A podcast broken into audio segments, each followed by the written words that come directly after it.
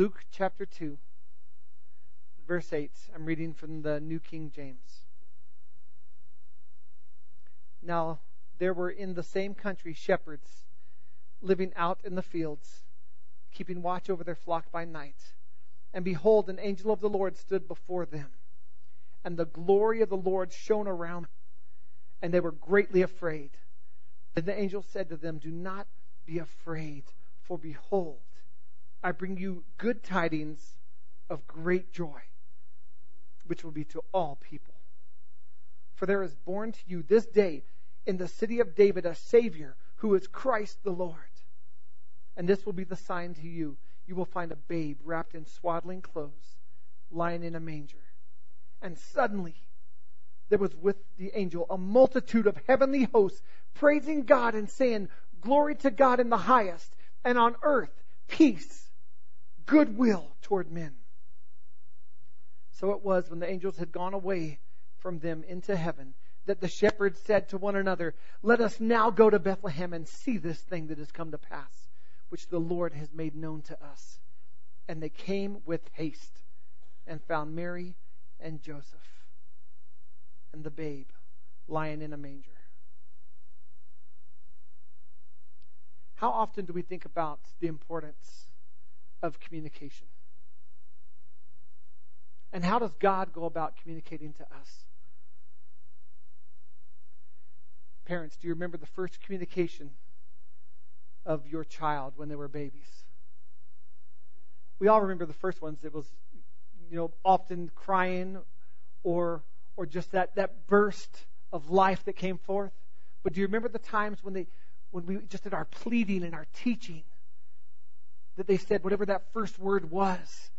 And then whatever that next word was that we made it out to be whatever we wanted it to be. Did you hear that? Did you hear that? He said, Daddy, I love you so much. You're awesome. How often do we give thought to the importance of communication? And have we ever thought about being cut off from having communication with God? In 1844, the Morse code was invented. And this was one of the first forms of broad, long distance communication. I don't think anyone in this room would remember that time. But you know what I'm talking about when I'm about Morse code. Yeah, I'm talking to you, John. Morse code. Deet, deet, deet, deet, deet, deet, deet, deet, deet, deet, deet. Young people, just think of this as old timey texting. It's exactly like texting, exactly like it's minus the phone and the words and the pictures and the emojis. Other than that, it's exactly like texting. DDD. I just sent you a text saying I love you. On Christmas Eve of 1906, something amazing happened. Radio silence ended. Radio silence ended. Now, we're all familiar with radio silence. We're, we're familiar with the, the current translation, familiar with where the origin of it came. But if not, let me explain. So, radio silence is when someone that you're used to having strong communication with just cuts it off cold turkey. And you go from strong communication to no communication. And we're like, what's up with him? Just went radio silent on me. That term came from a telecom- telecommunications term with military implications, where for safety or security reasons, they would shut down the radio and all communication.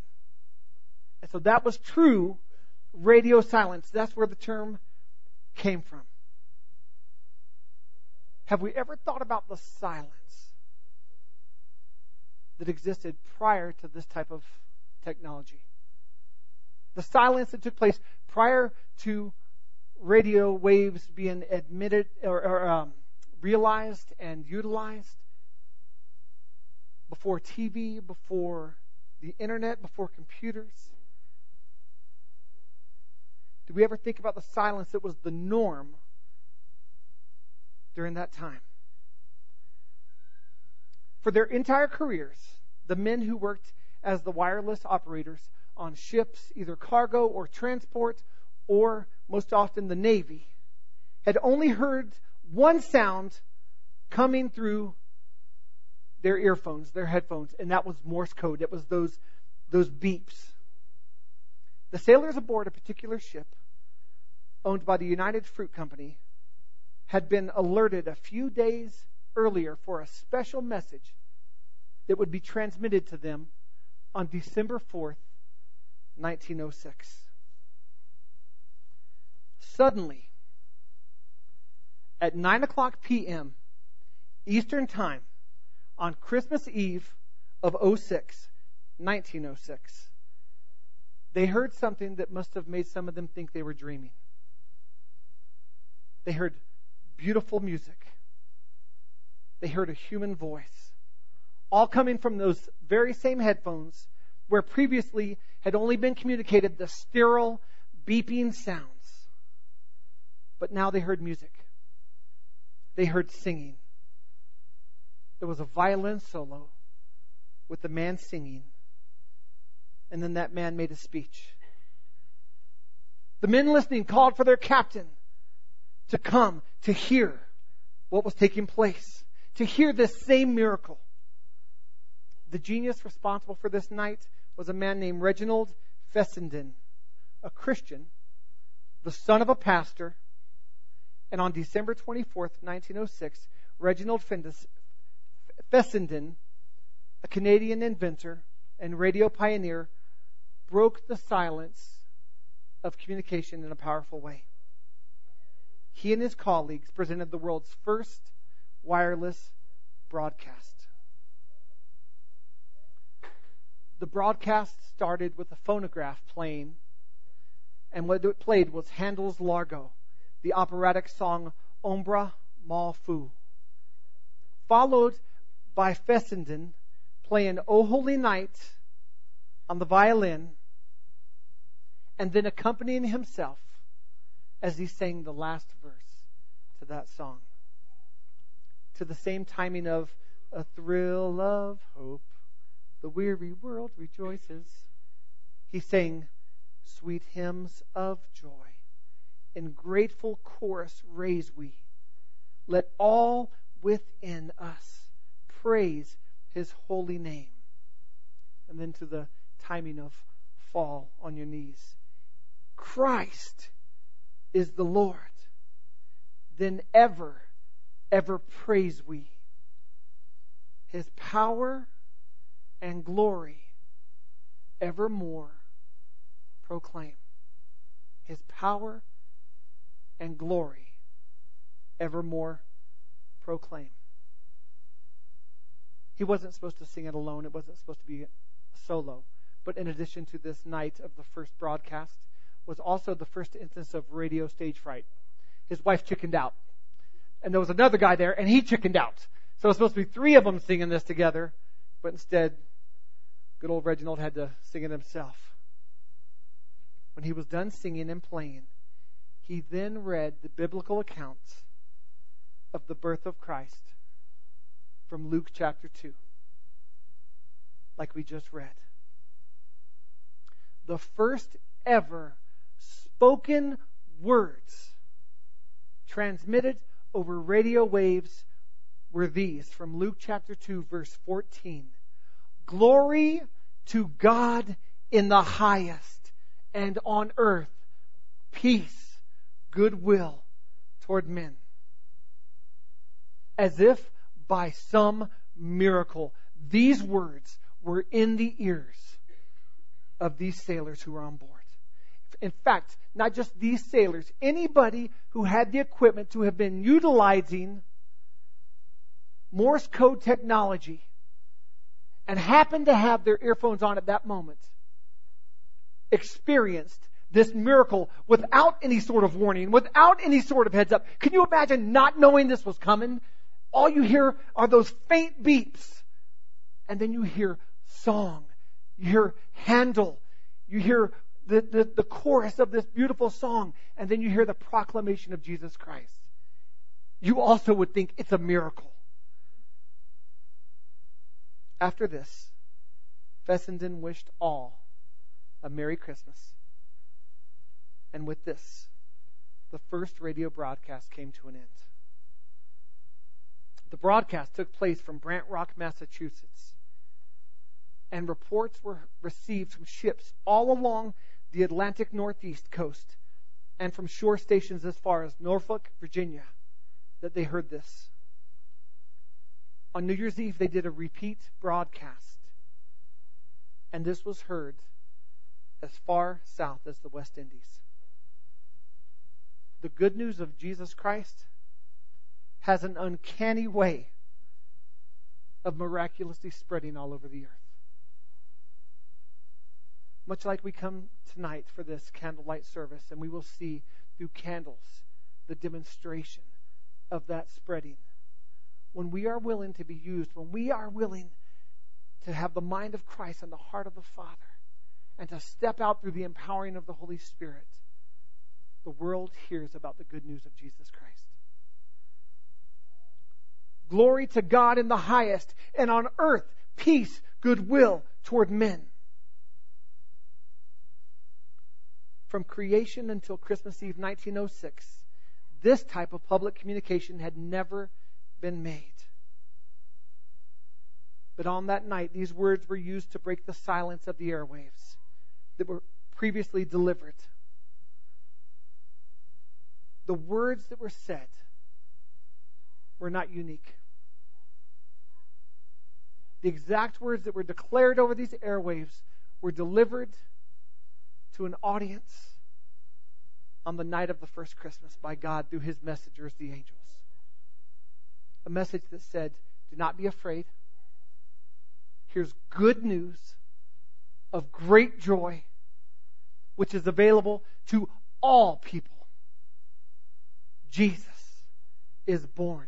Glory to God in the highest. Peace and goodwill to you, to all men. In every Bible, there's a blank page about two thirds of the way through. If you kind of have it in front of you and with your left thumb, you just kind of reach over two thirds of the way and open it up and flip through, and you look between Malachi and Matthew. There's a blank page. On that blank page, you can write the words 400 years. 400 years. Because after Malachi's prophecies, which included prophecies of the second coming of Jesus, it was 400 years of a type of radio silence. It was 400 years before any written communication from God is recorded. Now, Malachi just happens to chronologically be at the end uh, of a period where there was a lot of activity in the Old Testament. We see Esther used in triumphant ways of restoration to God's people. Ezra in Ezra chapter 6 and 7, we see Ezra returning to Jerusalem. Why? Because of restoration had been complete. We see the wall in Jerusalem being completely rebuilt. And that's in Nehemiah 2. And then we see Malachi prophesying of Jesus and his return. And with this concludes the restoration of God's people from captive from captivity and from bondage. And the year was 400 BC. No recorded words for 400 years.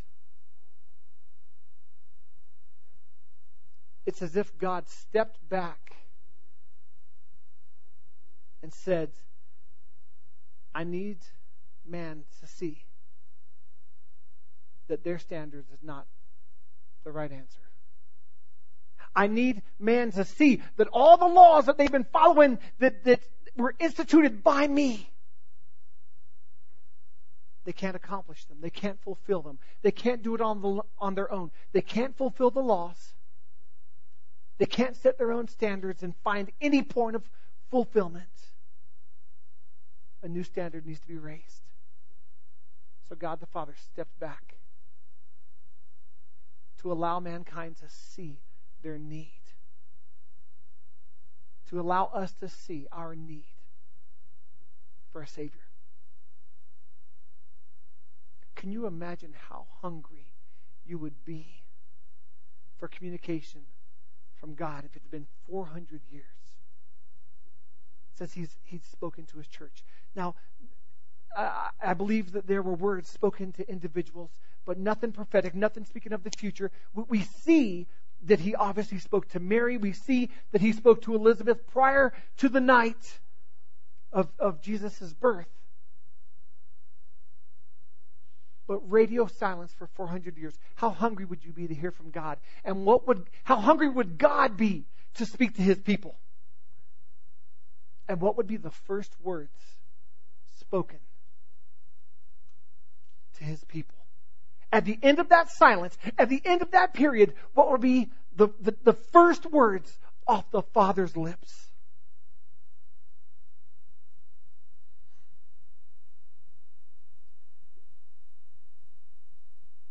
on the night of the first Christmas, when God broke his silence, what did he say? Do not be afraid. Here's good news of great joy available to all. Glory to God in the highest. Peace, goodwill towards men was the proclamation of the heavenly host. God didn't send a message of gloom and doom. God didn't send a message of anger and disapproval. God didn't send a message of going, oh my gosh, you guys have made a mess of things for the last 400 years. His message was of hope and of love and of joy. And who was this good news to? Well, who was this audience? Who was this first audience? Shepherds. Did you know that shepherds were not even allowed to worship at the temple? They were unclean. They were dirty. They could worship God, but not at the temple. They were unworthy because of their trade, because of what they did, because they were dirty. They were unworthy according to religious standards, and they could not worship at the temple. Have any of us ever felt unworthy to be in the presence of God? Have any of you ever been told you're not good enough?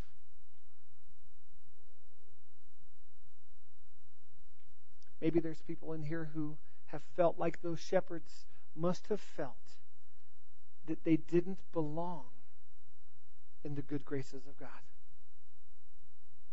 They had their place, and that place was out working and among the sheep, but it wasn't in the presence of God. So, what did God do? He delivered the first spoken words to an audience in 400 years, and he chose these same shepherds to deliver this message to. How is that good news for us?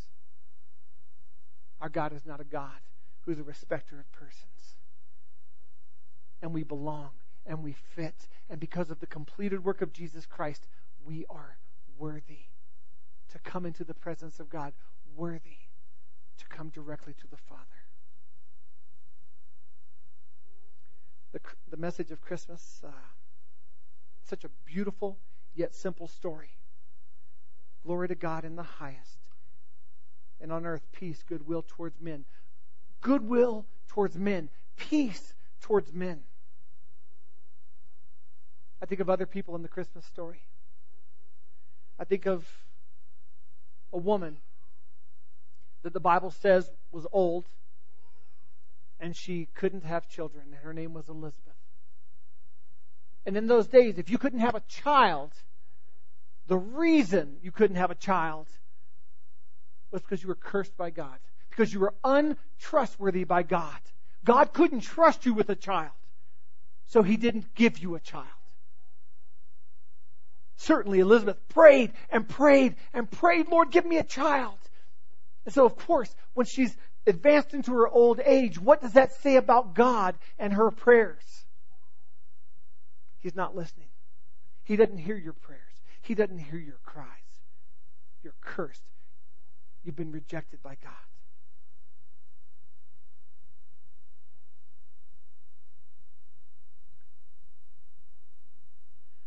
Maybe some of us have felt that way before. I bet you every one of us in this room have felt this way at times. God's not hearing my prayers.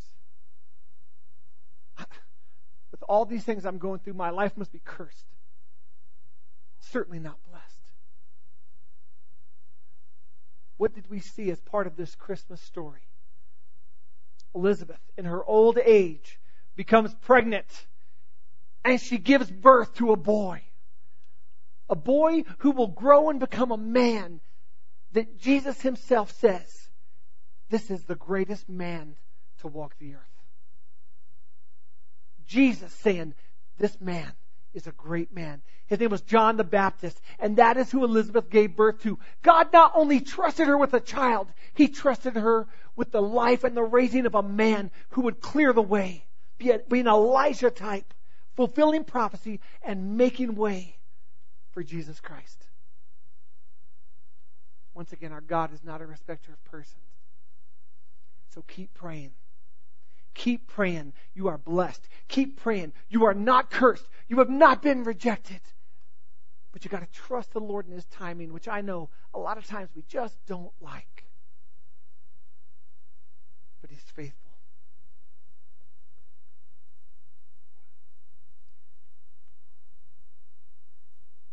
There was a teenage girl who was engaged to a good man. And this couple had showed honor and integrity and purity in their engagement. And lo and behold, she comes up pregnant. Miraculously. Not from a lack of purity. She became pregnant by the hand of God. Miraculous. And an angel appears to this teenage girl named Mary says, You're going to give birth to the Son of God. But people talk, people gossip. And as she grew in her pregnancy, in her engagement, still not yet married, but knowing that she is a virgin, that she has maintained her purity, she starts feeling shame of no fault to her own. But there's only so much you can take. So, in that midst of the shame, she leaves and she moves. She moves in with her cousin to be away from the murmurs, to be away from the gossip, to be away from the shame. Until the time of her marriage. Maybe there's men and women, boys and girls here tonight that feel feel shame. It may not even be if any of your doing. Perhaps it was something done to you. Or maybe the shame is because of something we did. But there might be people here tonight carrying shame. And the good news that was proclaimed of great joy was given for you and I, was given for every one of us that has carried the burden of shame.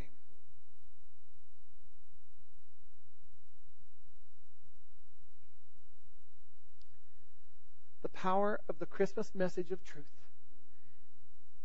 can set you free tonight if you'll grab a hold of it. Jesus was born to take away shame. Jesus was born and he defeated shame. And he defeated rejection. And he defeated the lies of the enemy of being cursed and being rejected. And he made the way so that not only could we be heard by the Father, but could come straight to the Father. Talk about name dropping. In the name of Jesus Christ, we have immediate access to the Father. Oh, I'm here in the name of Jesus, instantly in His presence. No religion, no barriers, no priest, no additional sacrifice needed. Because that's what Jesus did. The message of God delivered by the angels was this Do not be afraid. Do not have fear. Do not allow fear. For behold, I bring you good tidings of great joy. That is so much better than great tidings of good joy, isn't it? Good tidings of great joy. But he didn't stop there. He made it abundantly clear who this gift was for. For who? For all. For all. Nothing, nothing exclusive in this offering.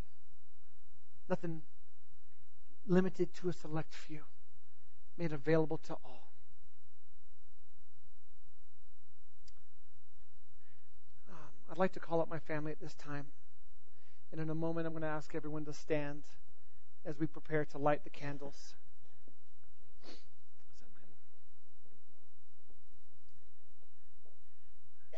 As I said before, lighting the candles is representative of the spreading of the good news of Jesus Christ.